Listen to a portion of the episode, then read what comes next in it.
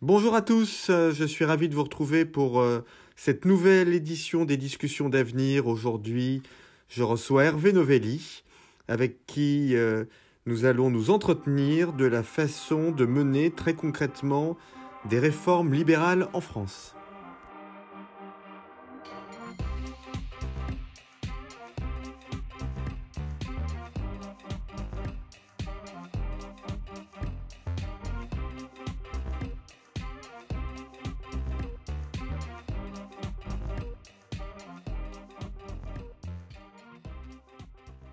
Chers amis, je suis ravi de vous retrouver avec euh, Hervé Novelli, l'un des habitués bien évidemment des rencontres de l'avenir à Saint-Raphaël, ancien ministre des PME, entrepreneur.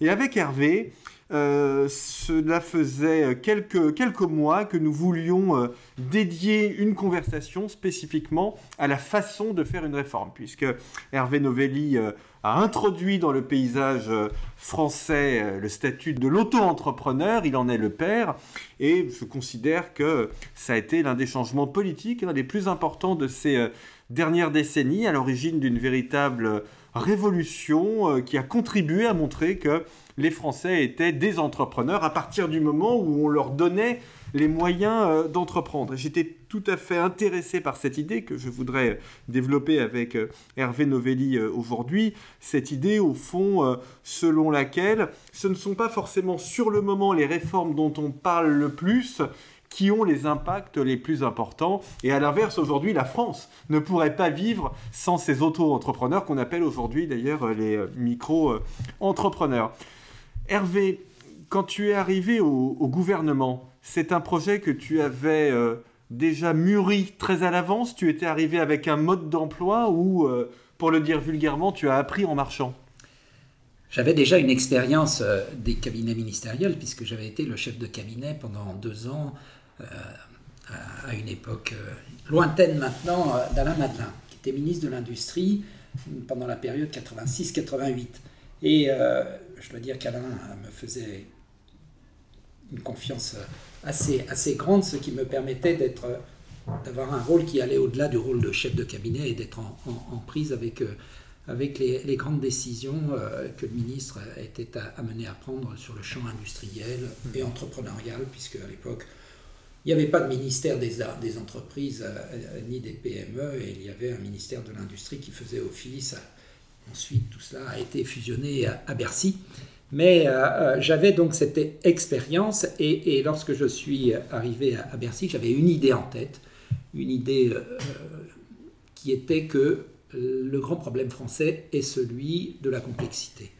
De la complexité administrative, de la surréglementation, suradministration, des normes invraisemblables, et que dès lors que l'on aborde la problématique, les problématiques euh, globales, si on le fait sur le prisme de la simplicité, ça doit marcher parce que finalement, on libère en simplifiant. Ça. Et en, simplifiant et en libérant, eh bien, vous rejoignez les grands courants de libération euh, de l'économie et, et, les grandes actions qui ont été menées par beaucoup de pays autour de nous pour faire en sorte que l'ouverture à la concurrence, que euh, les hmm. privatisations, que finalement une part plus grande laissée euh, aux, acteurs euh, privés produisent les effets qu'elle a produits partout ailleurs. Donc plus de croissance, plus de prospérité et au final plus de prospérité pour tous. Donc c'était cette idée de la simplicité qui me tenait lorsque je suis arrivé à Bercy. Je voudrais ici dire un mot sur sans faire de, grandes phrases, sur euh, le, caractère rétif de la France à la réforme. Oui. Pourquoi Je me suis penché euh, sur l'histoire de notre pays? L'histoire de notre pays, c'est pas l'histoire de la réforme, c'est l'histoire de la révolution. Bien sûr. Nous n'avons progressé que par secousses révolutionnaires. Et, euh, et, souvent, du reste, nous avons donné l'illusion euh, de progresser euh, sur certains points, comme l'a très bien démontré Tocqueville dans l'Ancien mmh. Régime et la Révolution. Évidemment. Et donc, la France, c'est une succession de révolutions, ce qui veut dire que dans l'inconscient français, on ne progresse qu'à travers des périodes révolutionnaires. On ne fait un véritable changement qu'à travers des périodes révolutionnaires. Ça n'est pas le cas ailleurs. Ailleurs, on sait qu'on peut progresser sans faire la révolution. Et, donc le caractère structurel rétif euh, à, la réforme est, un point qu'il faut avoir en tête lorsque l'on arrive au gouvernement. Et, c'est pour cela que j'avais choisi de mettre en exergue la simplification, persuadé qu'elle rejoignait beaucoup la libération, la libéralisation. Et, c'est ainsi que j'ai, parce que euh, c'était assez mûri avec, euh, avec un certain nombre d'amis, que le régime simplifié de la création d'entreprises était un levier pour libérer les initiatives. Et c'est à partir de là que j'ai créé des groupes de travail. Euh, je n'ai pas laissé le soin à l'administration de euh, bâtir un projet sur mes instructions. Tu, les as créés, ces groupes de travail, avant l'élection présidentielle de Nicolas Sarkozy en 2007 ou après, après avoir été nommé au, gouvernement? Absolument, après en arrivant à Bercy. Mais des groupes de travail qui étaient composés de, hauts fonctionnaires Ces groupes de, travail, de, personnes de la société qui était un peu leur originalité, j'ai choisi euh, euh, de les euh, créer à partir de trois sujets la réglementation fiscale, sociale ou administrative. Mhm. Donc, dans l'ordre social, fiscal et administratif, j'ai créé des groupes de travail. Alors, leur originalité, c'est que c'était des praticiens d'entreprise. D'accord. Avec quelques fonctionnaires pour tenir la plume, les PV, ou faire des suggestions euh, qu'ils avaient évidemment, euh, qu'ils étaient légitimes à faire. Mais euh, c'était des experts comptables, des avocats, des entrepreneurs bien sûr, des notaires. Et ces trois groupes de travail, je les ai créés dès que je suis arrivé, à l'été 2007. Ces groupes de travail, je leur ai dit quelles sont les réformes de simplification auxquelles vous souhaitez euh, que notre pays se confronte dans ces trois ordres, dans ces trois sujets que sont la réglementation, la fiscalité et euh, le, régime, les régimes sociaux. Et, bien sûr la mm. simplification euh, sociale, le droit du travail, toutes ces normes que nous avons. Et ils m'ont rendu leur copie à, la fin de l'année 2007. Il y avait, et c'est une anecdote un peu plaisante, il y avait dans ces groupes de travail Alain Griset, L'actuel, euh, ministre délégué au Ton successeur, d'une certaine, l'un de tes successeurs d'une certaine façon. bien, puisque je le taquine lorsque je l'ai vu la dernière fois, puisqu'il a été un farouche opposant au régime des auto-entrepreneurs. Je m'en souviens très bien. C'est aussi un sujet de débat entre lui et moi, d'ailleurs, dans le Lorsqu'il était à la, tête des chambres de métier, je lui dis toujours que c'est lui qui est à l'origine, en fait, du, du statut des auto-entrepreneurs, puisqu'il a participé au groupe qui a recommandé aux trois groupes, les trois groupes qui avaient apposé une hiérarchie des réformes, se sont tous mis d'accord en un venait la simplification de la création d'activités. D'accord. Et donc. Euh, de, là est née euh, cette, Alors, cette idée. Juste une question sur, sur, ces groupes de travail. Euh, je ne comment l'avait pris Non, mais comment l'avait pris la haute administration? Parce que Bercy est une magnifique machine d'ailleurs, avec une haute administration de, de très grande qualité, dont on, on imagine parfois qu'elle pourrait développer une certaine susceptibilité par rapport à ce type d'initiative d'un ministre? Moi, je, dois dire que je me suis appuyé sur la Direction générale de l'industrie, à l'époque, qui est devenue la Direction générale des entreprises, et je dois dire que j'y ai été très bien accueilli. Oui, et, et, que j'étais légitime. Hmm. Parce qu'il y a aussi, euh, comme euh, tu l'as dit très bien, il y a, il y a euh, chez, chez ces hauts fonctionnaires très brillants et très intelligents, aussi euh, une, capacité d'acceptation ou non de la personne euh, qui est en face euh, d'eux au, siège du ministère. Oui. Et, je dois dire que j'étais très légitime, j'étais chef d'entreprise, j'avais deux entreprises familiales, j'ai vendu la seconde en 2006, donc j'étais, en arrivant en 2007, j'avais mon passé tout frais de, de, patron de deux PME, l'une à Paris, l'autre en province, dans le matériel médical. Et, donc euh, j'avais une sorte de légitimité qui euh, ont fait qu'ils m'écoutaient, mais ça ne suffisait pas.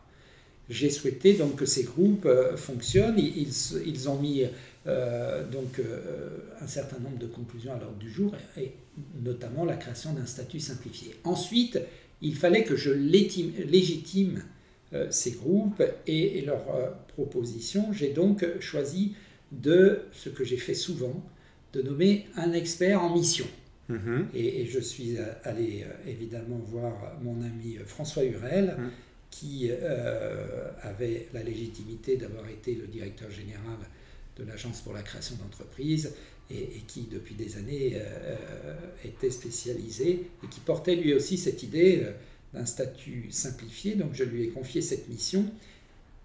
Et, euh, il m'a rendu, euh, dans l'année 2008, il m'a rendu son rapport qui préconisait la création de ce statut qui n'avait pas de nom à l'époque. Et je me souviens qu'on a opté, certains voulaient qu'on opte pour un, un, statut Novelli.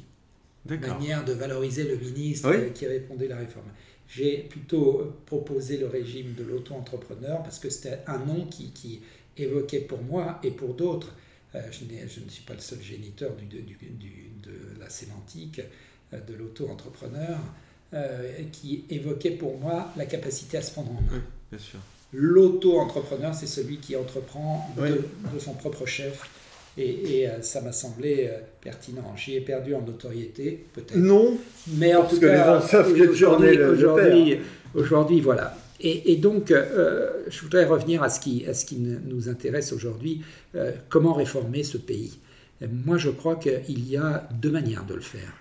Il y a la manière frontale, c'est-à-dire que vous vous appuyez sur l'opinion, si elle est majoritairement dans votre camp, pour porter une réforme emblématique. C'est ce qu'a fait le gouvernement, notamment sur les retraites, où euh, peu à peu une majorité de Français pensait qu'il était équitable que euh, à, contribution égale, les droits soient égaux pour euh, tous ceux qui arrivent et qui peuvent faire valoir leurs droits à la retraite. Ça, c'est la première méthode.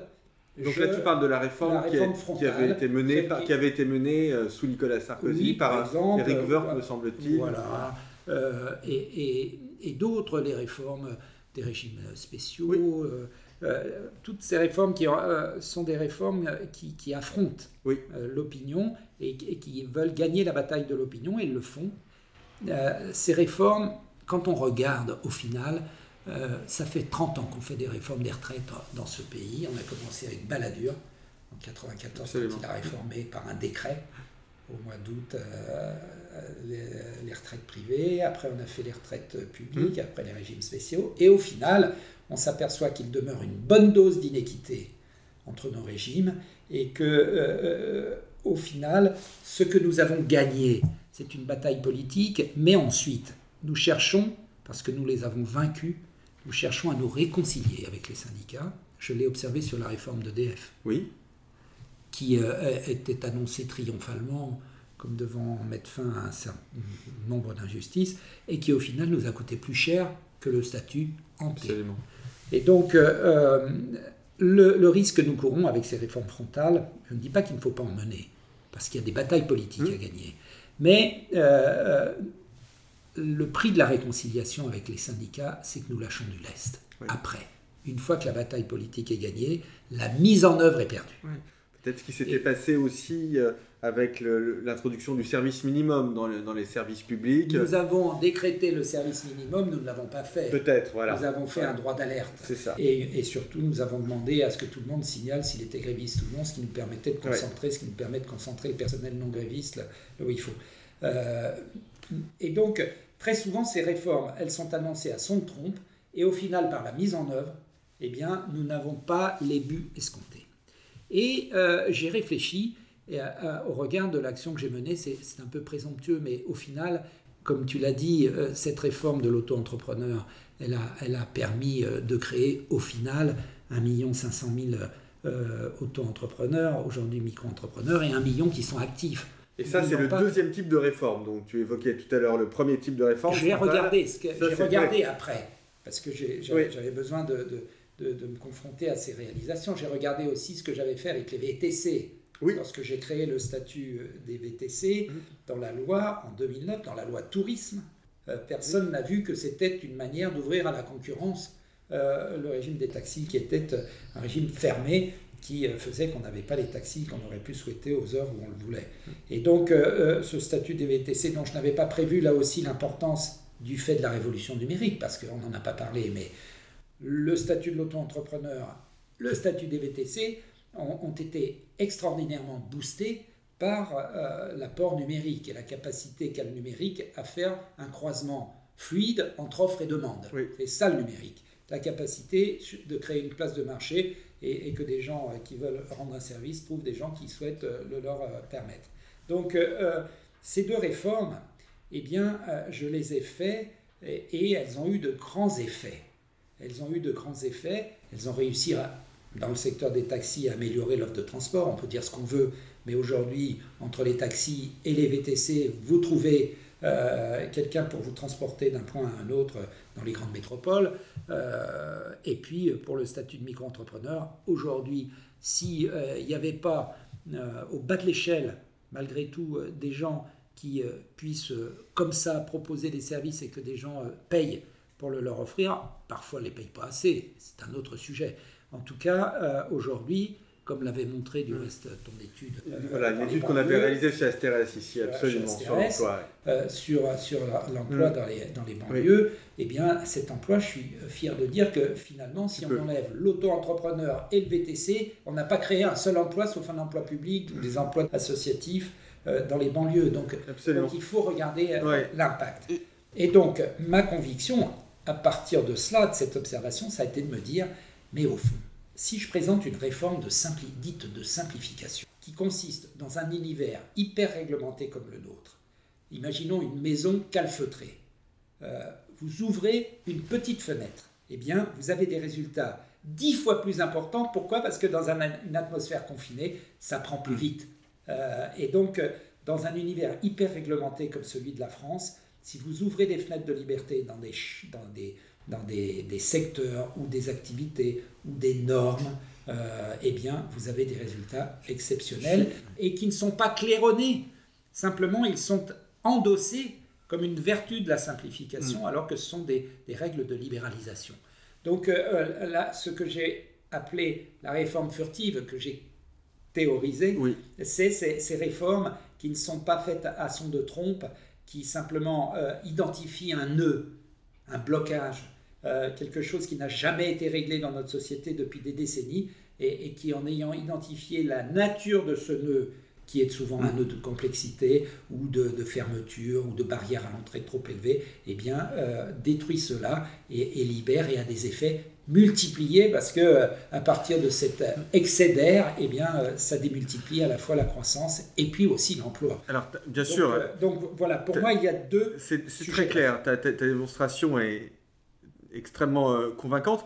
Néanmoins, je me souviens quand même qu'il y avait des oppositions à ces, à ces réformes.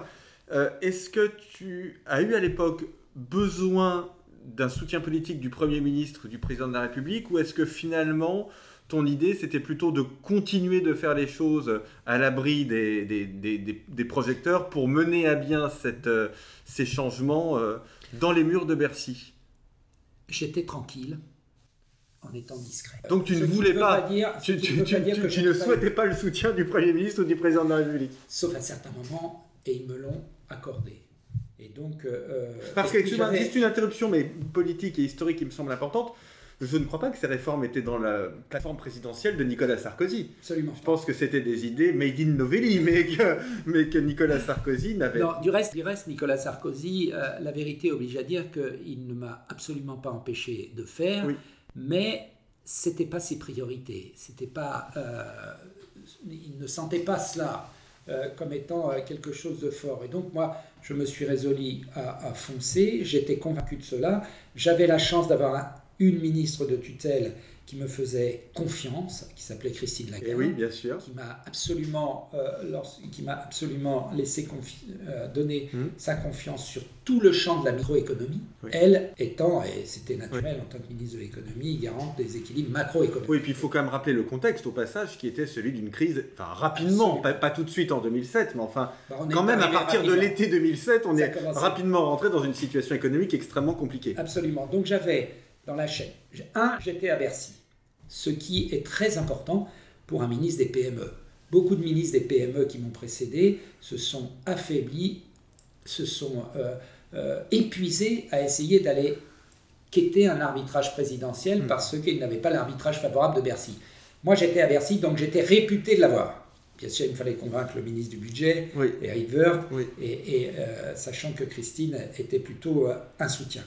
Mais François Fillon, comme Nicolas Sarkozy, à aucun moment ne m'ont mis des bâtons dans les roues. Au contraire. Donc euh, j'ai pu le faire, mais je dois dire que je n'ai pas sollicité leur soutien. D'accord. Sauf à des points très précis lorsqu'il fallait monter le plafond du, du, chiffre d'affaires pour les auto-entrepreneurs et que, et que pour des raisons d'économie, mmh. le ministère du Budget était plutôt réticent. D'accord. François Fillon arbitra en ma faveur. D'accord. Donc, donc voilà. Mais ce que je veux dire, c'est que cette, cette, cette, aventure, elle, je, je, me suis dit, il faut que ça serve de leçon. Il faut qu'on comprenne là où sont les vraies difficultés de, de notre pays. On voit bien qu'il y a en France une sorte de permanence euh, administrative euh, et bureaucratique qui aujourd'hui est certainement euh, quelque chose qui pèse sur l'économie française et, et qui fait qu'il faut s'attaquer à cela. Oui, c'est ça, il faut s'y attaquer parce que les choses ne vont pas se simplifier euh, toutes seules. C'est une critique quand même qu'on peut formuler euh, à l'égard du, de l'actuel gouvernement. C'est-à-dire qu'à un moment, il faut quand même, on a besoin d'un ministre qui est un projet de simplification. Et ce que tu as dit d'ailleurs dans le début de notre conversation qui me semble tout à fait important, parce qu'on critique toujours l'administration, mais tu, tu, as confirmé le fait que l'administration avait parfaitement euh, répondu euh, à tes demandes et avait exécuté ce que le ministre lui avait demandé de faire avec la, le, niveau de technicité d'ailleurs tout à fait exceptionnel de l'administration de Bercy. Et je l'avais fait avec leur concours. C'est-à-dire que je les ai associés. Mais il y a tellement de ministres, et je ne veux absolument pas euh, hmm. être présomptueux, qui, qui, arrivent sans avoir une idée de ce qu'il faut faire dans leur ministère, parce que le casting gouvernemental obéit à des règles obscures. Souvent politique. Euh, et souvent politique, mais pas toujours. On peut toujours trouver euh, euh, des règles qui ne soient pas que politiques dans la nomination d'un certain nombre de personnes. et donc, c'est ça le, un, des, un des grands sujets français, et qui est que vous arrivez, si vous n'avez pas d'idée, l'administration en a pour vous. Pourquoi cela? Et là, c'est un de mes grands sujets.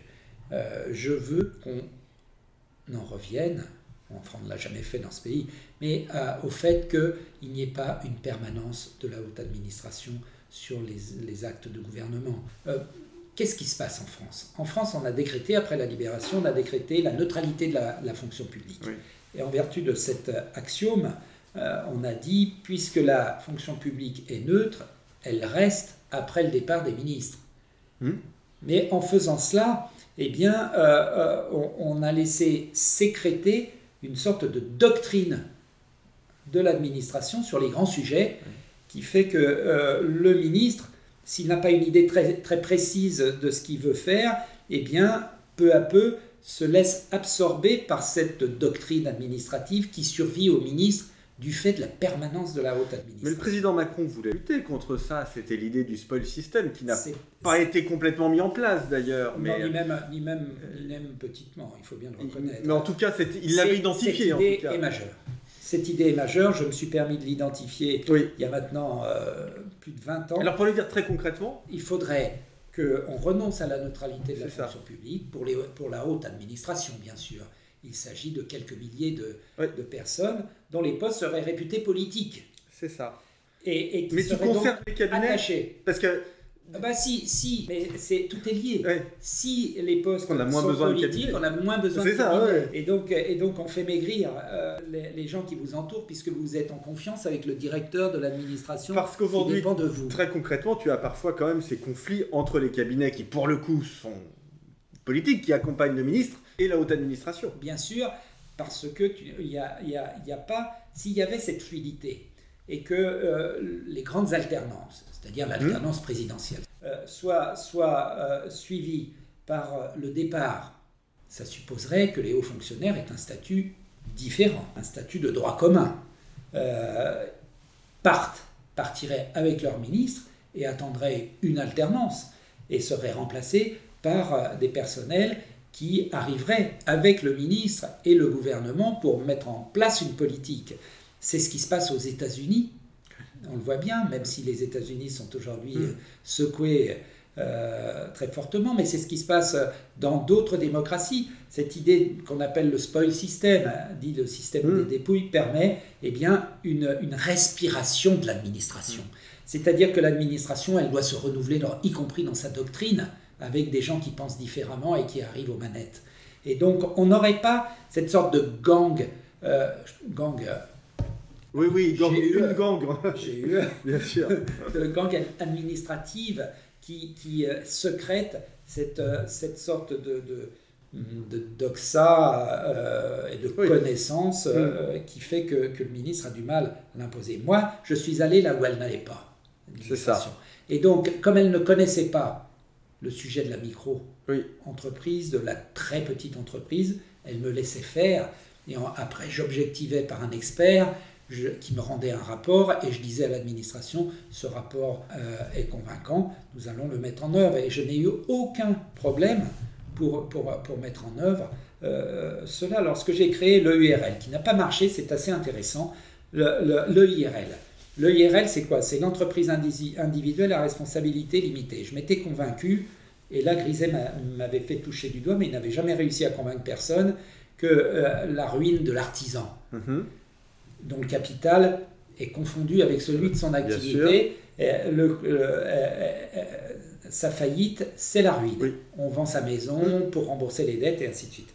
Et donc l'idée d'affecter un capital à, son entreprise était une idée qui avait cours en Allemagne qui, et donc qui, permettait de n'aller saisir chez l'artisan en cas de faillite que le capital affecté, son patrimoine mmh. affecté mmh.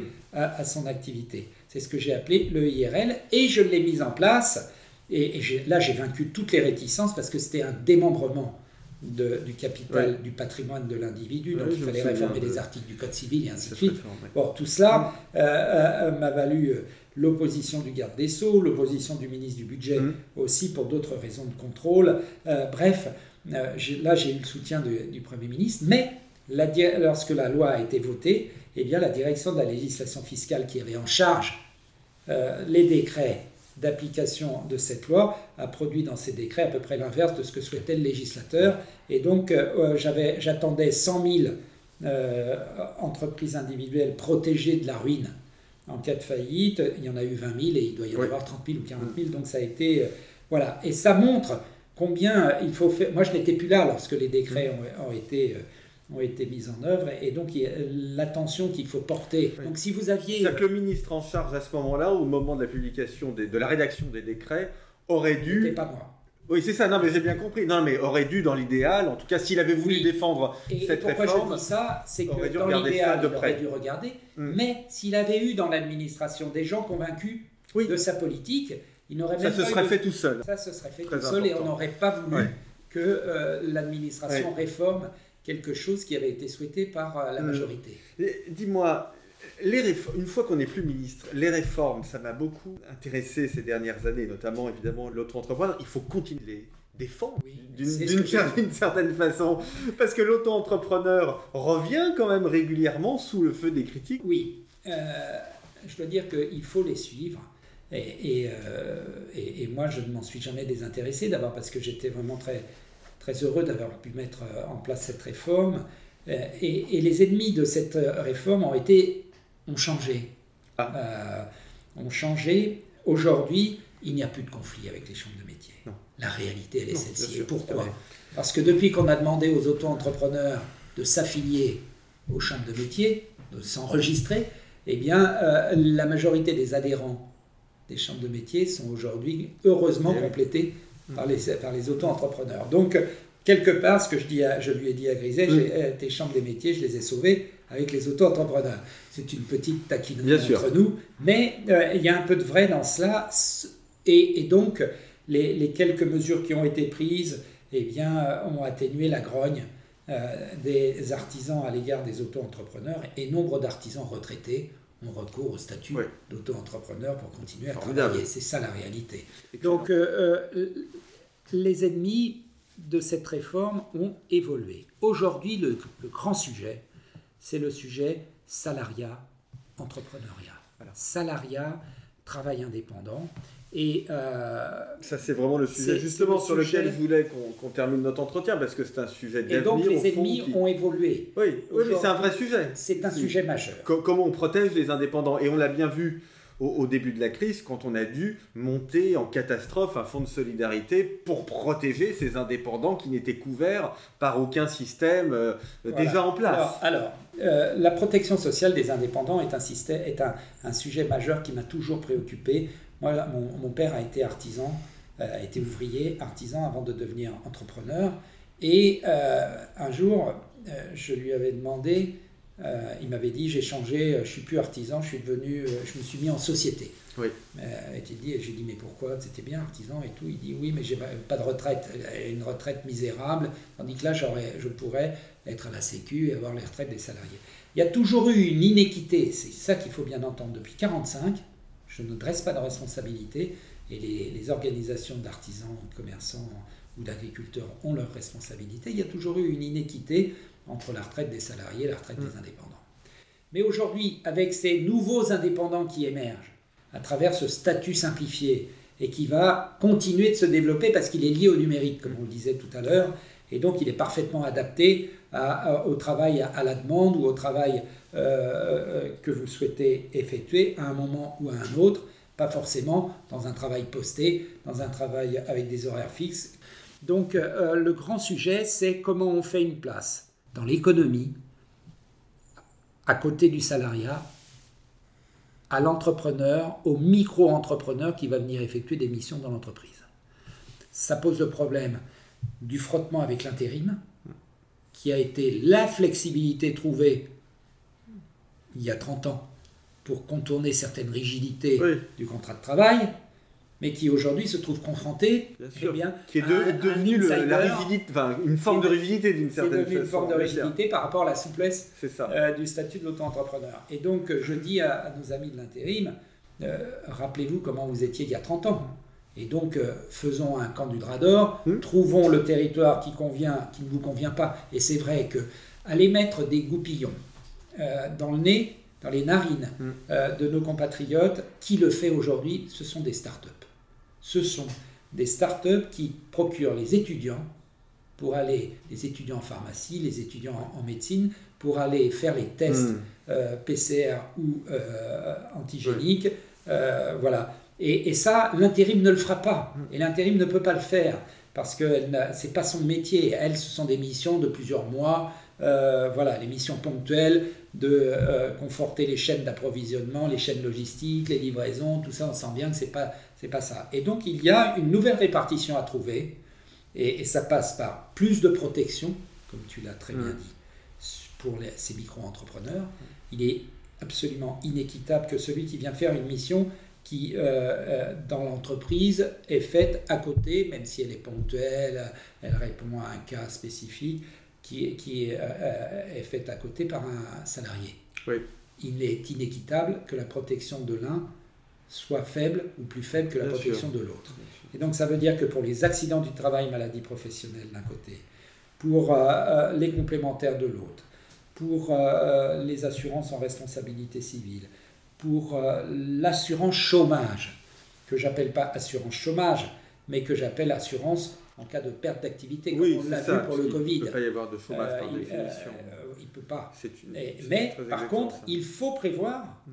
Euh, une indemnité en cas de euh, perte d'activité non liée à l'activité du micro-entrepreneur, mais liée à une crise comme celle que nous traversons et comme celle qu'on a connue. Mais tu en fais une branche de la sécurité sociale C'est-à-dire que c'est financé par tout le monde C'est pas moi qui en ai fait une branche de la sécurité, c'est le président Macron. Parce que le président Macron a fusionné le RSI dans la Sécu. Oui. Et donc, euh, fusionnant cela, il faut maintenant en tirer les conséquences. Et en tirer les conséquences, c'est pas augmenter les contributions des auto-entrepreneurs qui n'y résisteraient pas. Et donc, il faut trouver des sources de financement. C'est le sujet majeur. Mais ce que je veux dire, c'est que les dix premières années du micro-entrepreneur, du travailleur indépendant, elles ont été consacrées à ce qu'il se fasse une clientèle locale. Euh, service à la personne, client mmh. individuel. Aujourd'hui, avec le développement des plateformes, qui sont des places de marché, eh bien, l'auto-entrepreneur accélère euh, euh, sa démarche de clientèle en étant, en allant euh, sur une plateforme pour y trouver des clients. C'est l'acte 2, pour moi, du travail indépendant. Le rebond du travail indépendant, il est inscrit non pas dans une vision idéologique que je pourrais porter, il est inscrit dans la révolution numérique et dans le fait que peu à peu, ce qu'on appelle les plateformes, c'est-à-dire des lieux dans lesquels vous croisez l'offre et la demande dans tous les secteurs. Ces plateformes vont émerger dans tous les pans de l'économie française et euh, le travailleur indépendant sera toujours mieux placé pour pouvoir y répondre. Et, cette plateformisation de l'économie, aujourd'hui, euh, au lieu de, contraindre, il faut adapter. C'est tout le sens de ce que j'ai fait. C'est-à-dire qu'il faut trouver des mécanismes qui permettent à chacun d'être bien. Euh, et, euh, dans, dans, cette période, qui est une période très difficile, toute notre attention doit être portée sur le travail indépendant qui prendra une place plus importante au XXIe siècle qu'il ne l'a eu au XXe, du fait des progrès technologiques c'est mon côté un peu post-marxiste. Euh, Mais Marx disait les infrastructures commandent aux superstructures. Eh bien, si les infrastructures commandent aux superstructures, il faut adapter notre code. Il faut créer un code mm. du travail des indépendants, dans lequel l'indépendant est défini en droit positif et non plus mm. euh, en, comme étant celui qui n'est pas salarié, et donc qui euh, ouvre le champ à la requalification, parce qu'on induit comme ça une anormalité. Non, il faut que le travailleur indépendant soit défini dans la loi. J'ai commencé avec, euh, avec d'autres à, écrire cela. Il faut qu'il y ait un droit positif du travail indépendant qui, au XXIe siècle, euh, prendra sa place, euh, tout simplement parce que les progrès technologiques en font un élément clé d'une nouvelle croissance. Je crois que ta référence à Marx est parfaitement justifié. Au fond, on a inventé la protection sociale suite à l'émergence du salariat, lequel a été euh, la conséquence de la révolution technologique du 19e siècle en réalité. Et ce que nous vivons aujourd'hui, c'est véritablement quelque chose de, de cet ordre avec le numérique, l'intelligence artificielle, les imprimantes 3D aussi, qui atomisent hein, d'une certaine façon le, le travail euh, et qui permettent à des individus d'avoir un statut justement de micro-entrepreneur et, de un statut autonome, d'autonomie plus fort. et néanmoins de partager à des projets qui peuvent être des projets extrêmement euh, ambitieux au sein d'écosystèmes qui sont des écosystèmes développés. et on voit bien que le lien de subordination qui a caractérisé pendant des décennies et pendant tout le XXe siècle le salarié par rapport à l'entrepreneur, au patron, ce lien de subordination évolue lui-même.